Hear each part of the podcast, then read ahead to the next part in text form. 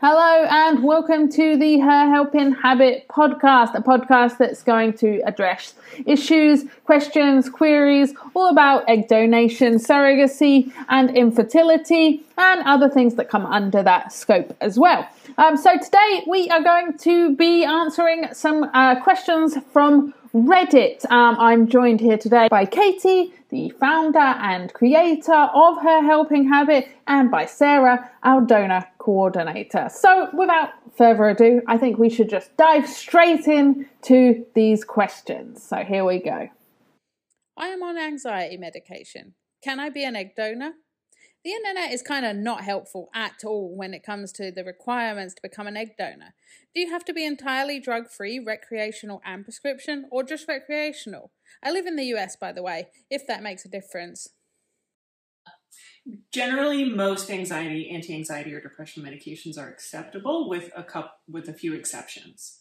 So we always review that with a doctor, um, and generally we have a good idea of what's going to be accepted ahead of time, so we can advise you on that. They usually limit it to about two medications, though. So if you're taking three or more um, psych meds, then probably it's maybe not a good fit for you. Yeah, and I don't. It doesn't matter U.S., Canada, where you're based. I find the guidelines are pretty well across the board. Yeah, in terms of recreational drugs, you do need to be recreationally free of drugs, and that includes cannabis and nicotine, no matter what their legal status is and where you live. Has anyone donated eggs as an openly trans person? I'm considering the option of donating my eggs, but I've been on testosterone very briefly and I've had top surgery. I don't know if there are fertility clinics out there who'd be open minded enough to accept eggs from a trans person or not. I only use testosterone gel minimally, and my blood was tested after a short period of using an extremely low dose, and it never entered the male range. Will this disqualify me? Um, but in terms of donating, if you are on testosterone, I think that impacts um, your your quality. So if you've already started testosterone, no, you're going to have to stop that in order to be a donor. Um, if you're in the prepping stages of taking testosterone, then yes. Um, and I think that's when it would be best to consider being an egg donor before you start the testosterone. Yeah, as long as your ovaries are not impacted by any uh, additional hormones that you're taking, like if you're not on any extra hormones as part of your transition, um, then it should be fine. And if you do have working ovaries, um, it's not so much that the clinics aren't open minded or that they really care how you identify, they're really just focused on your ovaries. Mm. What's the process like? So I'm 26, healthy, and happy. I've been doing a lot of research on egg donation and I'm wanting to do this. However, I want to be 100% sure I know what I'm getting myself into. I know all of the wonderful benefits to doing this, but I want realistic knowledge of the negative effects, the hardships, etc. So first of all, you're going to be doing a lot of paperwork. It's not a quick process, um, and you're going to be asked to fill out extensive health information about you and all of your family. You're encouraged to talk to your family members, do a lot of research gathering.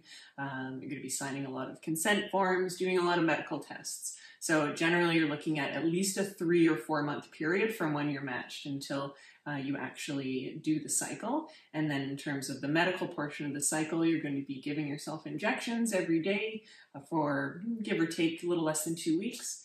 Um, and going for a lot of monitoring appointments. So you're going to feel a bit like a human pincushion by the end of that. And you're going to be poked and prodded and uh, have a small surgery. So it, it is quite a big commitment. So it's good that you're doing a lot of research going into it. Yeah, that's what I was going to say is that it's great you're doing research because I find a lot of people don't do as much research as they should and it's it's not like a quick buck um, like it's advertised or maybe portrayed online or in yeah. uh, the movies so it's it's it's quite intense like we've both been donors and you're I don't know, I guess like emotionally, hormones can be up and down. I find I'm pretty okay on medications. I don't know about I you. I feel great. Yeah, like I'm like, to be honest, most of my cycles I felt like fertile and glowy. Yes, the estrogen, um, I'm like my yeah, skin's great, but great then it's like the crash I find I really notice after the retrieval. Yeah, I, I usually have about a day of intense mental fog afterwards, mm. uh, after following retrieval, and then of course it's you know there's discomfort, there's cramps, there's a little bit of bleeding. You're waiting for that super heavy period period following retrieval. Yeah, I find like I get more like hormonal acne. Um, My hair gets up. really greasy My towards hair the end. starts to like like almost fall out and get thin for the first Oh, month or two. I find after the retrieval and then it comes back like I just noticed more hair loss in the shower after my Okay. retrievals. I've heard that before. yeah. Yeah, mine got greasy, so I, Greasy, had, I had- I felt never like I had that. to wash it all the time. Like it just felt really greasy. Yeah. So I would say like similar, like maybe PMS like symptoms people will report a range. Um, and it, really we're playing with your hormones, right? So you're gonna have to expect something, and then it can take you know anywhere from a month to three plus maybe six months depending on the person for your hormones to re-regulate after the cycle. Mhm. Family history. Hey, I'd like to know if there are any services that do egg donation if you don't know your full family history. I have my mother's side, but not my father's. I'm pretty healthy and generally well rounded. I'm in it to help some folks out, especially LGBT, and also, yes, for money. Thoughts? Not going to be for everyone, and it will be a deterrent to some people getting matched, and to other people it won't matter. So it really depends on what the recipient's um, risk level is, right? Like what risk they're willing to take in terms of family history. Some people are looking a lot more for that personal connection with their egg donor, or they're looking for some very specific physical characteristics or education or just a general attitude. And some people are really, really interested in family history. So, you know, for some people that's really important, but it's going to be different across the board. So certainly, you know, an agency like us, we'd be willing to take you on. Um, it just might be take you a little while to get matched. Yeah, that's a that's a good answer. Um, I think it depends on the agency. Some they don't want to um, take you certain banks or whatnot if you don't have a complete medical history. But I don't think that's really like possible for anybody because you only know what's told and passed down through the generation. So um, we try at least to inform all intended parents that even though we do the best we can to get a full, complete medical background of the family history, that's really not possible or you know, even there's no way for us to even verify that or a doctor. So a lot of this is based on that trust that's established between us, donor, and intended parent. And I think the biggest thing is to feel confident in who you're matched with so that you believe, you know, they're honest and uh, in true to who they say they are. And family history can change too as you age. You know, I've had stuff change in my family's history um, that I had to update the recipients about because it don't- doesn't affect their kids now, but it will when they're in their 40s and 50s. Mm-hmm. And I think that's important. Um, and something different about us with only practicing known egg donation is that that door is always open. It's something that we believe is really ethical and important to everybody. It, it should be a right to have access to your medical information. Um, and that's not something that's possible with anonymous donation. So egg donors are young and healthy. They're between 21 and 30 typically. So things can change. Like Sarah said, we grow, we age, there's lots that can come up. Same with our, you know, our parents, grandparents, you know, people pass away, we learn new things. So I think it's important to always have that connection to exchange uh, future health information that changes. First time egg donor. Hi all!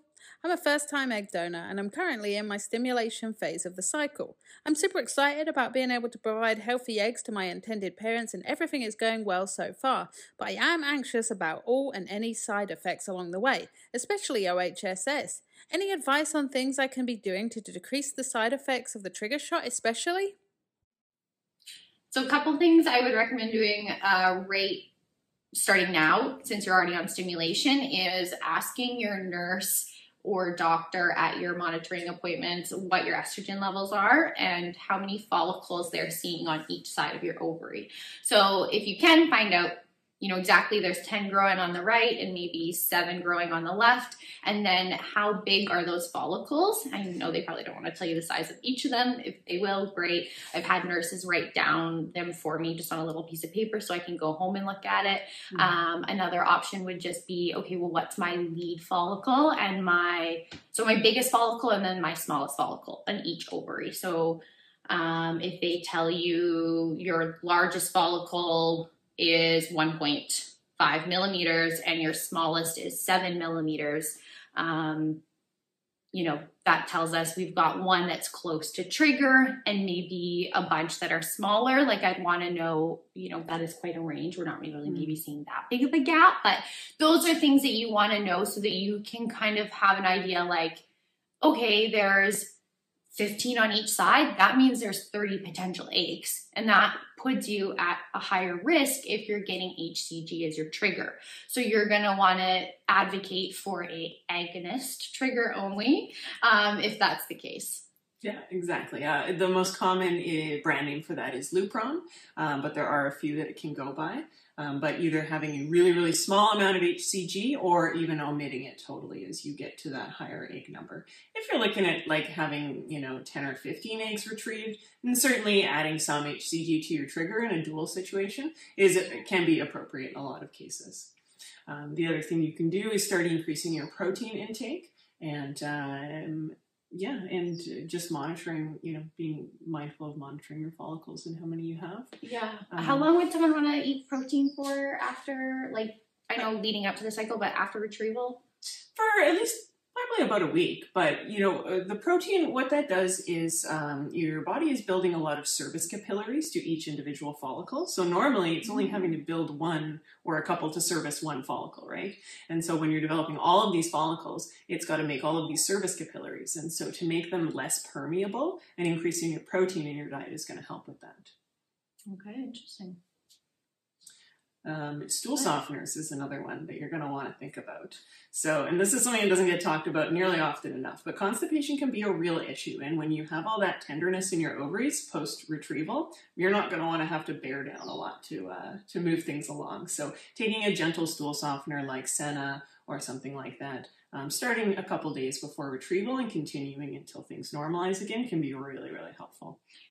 Okay, that's great. I think that is all we have time for today, unfortunately, but we will be back again soon. So thank you for your time um, and thank you for listening. Um, if you have any questions or queries um, about some of the topics covered in this episode, then please feel free to reach out at www.hairhelpinhabit.com. Um, you'll also find a lot of FAQs and answers to questions and queries regarding some of these subjects there as well.